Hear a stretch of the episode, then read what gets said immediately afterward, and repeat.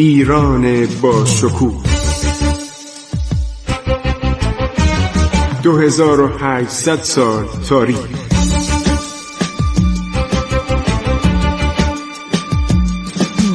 عبور از تاریخ.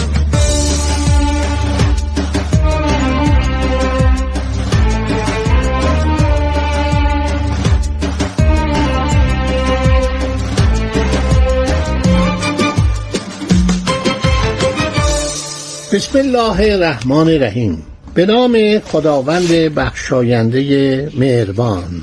من خسرو معتزد هستم در برنامه عبور از تاریخ با شما شنوندگان عزیز رادیو جوان صحبت می کنم خب نادر به قدری خبرهای امیدبخش از دهلی پایتخت امپراتوری گورکانی هند دریافت می‌کنه که به فکر میفته یک لشکرکشی بزرگ و واقعا با شهره جهانی به طرف دهلی انجام بده. زمانی که نادر می‌خواد به طرف هند لشکرکشی کنه 1151 هجری قمریه که لشکرکشیش رفتن و برگشتن و حوادث اطراف دو سال طول می‌کشه. یعنی تا 1153 این لشکرکشی طول می‌کشه.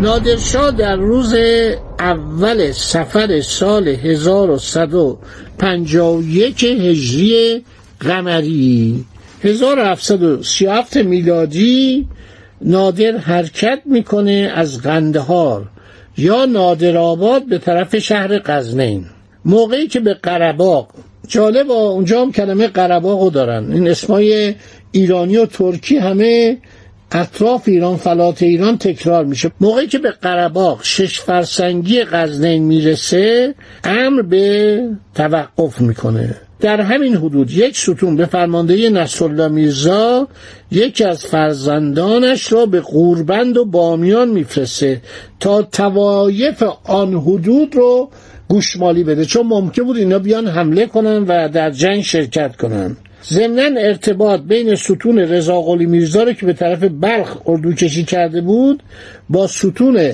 خودش حفظ می‌کنه به وسیله نصرالله میرزا. نادر وارد قزنین میشه. شهر قزنین پایتخت غزنویان. اردو بعد به طرف کابل حرکت می‌کنه و مردم کابل نمایندگانی جهت استقبال میفرستن و اظهار اطاعت و همدلی و همکاری می‌کنن. و نادر برای اینکه دشمنی در پشت سر باقی نگذارد مدتی با امیرانی که در مجاورت قندهار حکم روایی می‌کردن و تابع امپراتور هند بودن مذاکره کرد. با آنها هدایای زیادی داد و کاری کرد که اینا طرفدارش بشن. ضمنا به امیران هندی گوشزد کرد که فتح هند به نظر او کاری غیر عملی است. این به اصطلاح شایع رو مخصوصا بر سر زبانها انداخت تا دربار خوابالود هند همچنان در خواب باشه. بگه آقا نمیشه. مگر میشه من از نادرآباد از قندهار حرکت کنم برم هند رو بگیرم؟ دهلی بسیار دور اینا شوخیه. این من فقط می‌خوام برم یه مقدار این عرض شود که افغانستان این کسانی که نافرمانی می‌کنن اینا رو تعدیب کنم من نمی‌خوام تا دهلی برم.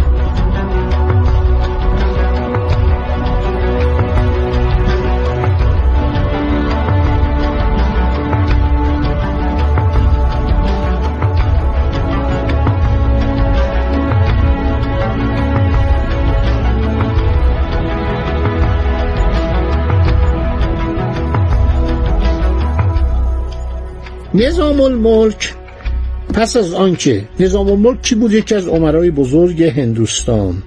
نظام الملک پس از آنکه از حرکت نادر به سوی کابل آگاهی یافت ناصرخان حاکم کابل و شرزخان این افسر نظامی بود فرمانده قله کابل رو براشون یه نامه ای نوشت. و به آنها تذکر داد که پایداری در برابر نادر نکنید. سودی نداره. قوای هندی به کمک شما نمیاد. ما نیرویی نداریم به کابل بفرستیم. باید به فکر جان خودتون باشی. بعد نامه می نویسه به زکریا خان حاکم لاهور که مانند ناصر خان از طرفداران دوران خان بود. به او هم پیشنهاد می‌کنه که با نادر بسازه. به نادر پیشنهاد می‌کنه که اگر از طریق کابل و لاهور که بهترین سربازان هندی در آنجا بودند عبور کند به آسانی خواهد توانست از آن نواحی بگذرد و تا پایتخت هند پیشروی کنه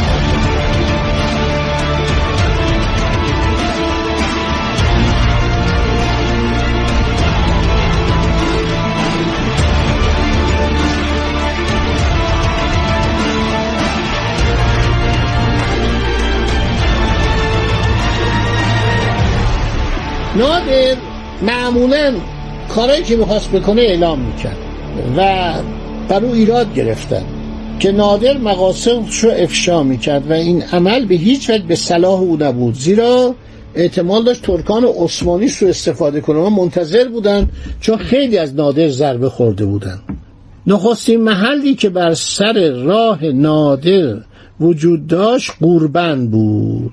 قوربند رو می‌گیره بعد میره به طرف قزنین قبیله پاتان. پاتانا خیلی شجاع هستند. از محلهای کوهستانی خود مرتب به ایرانی ها حمله می کردن و آنها را مجبور می ساختن که پیوسته مراقب اوضاع خود باشه.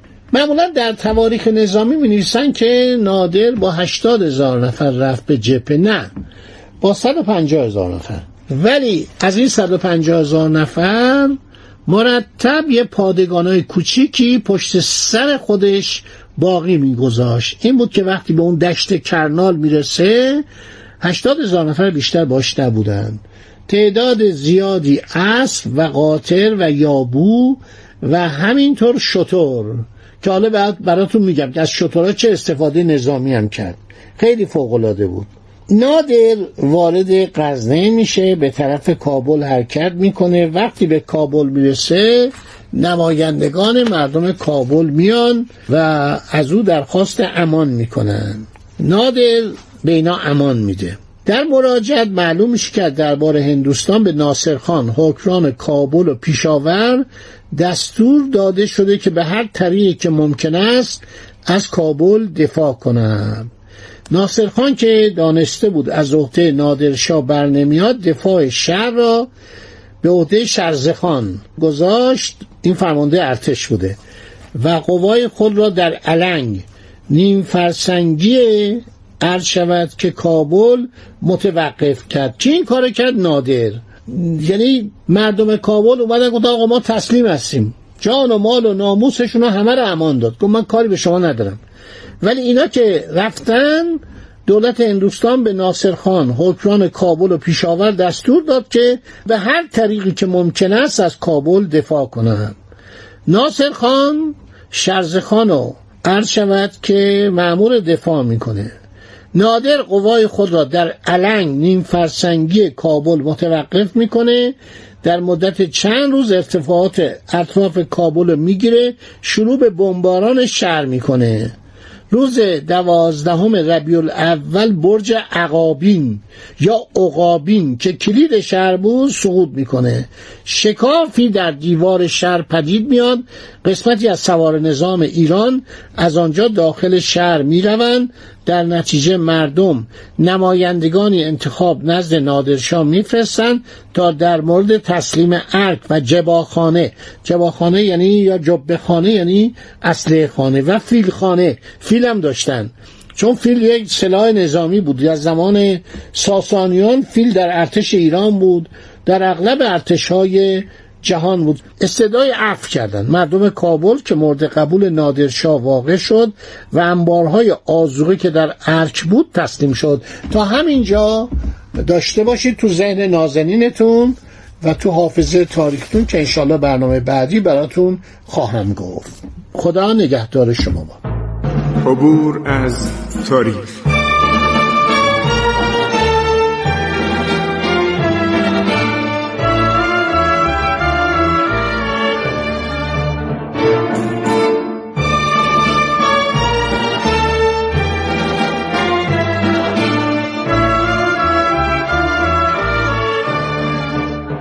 ایران با شکوه. 2800 سال تاریخ. سرگذشت ایران ما به روایت خسرو معتزد.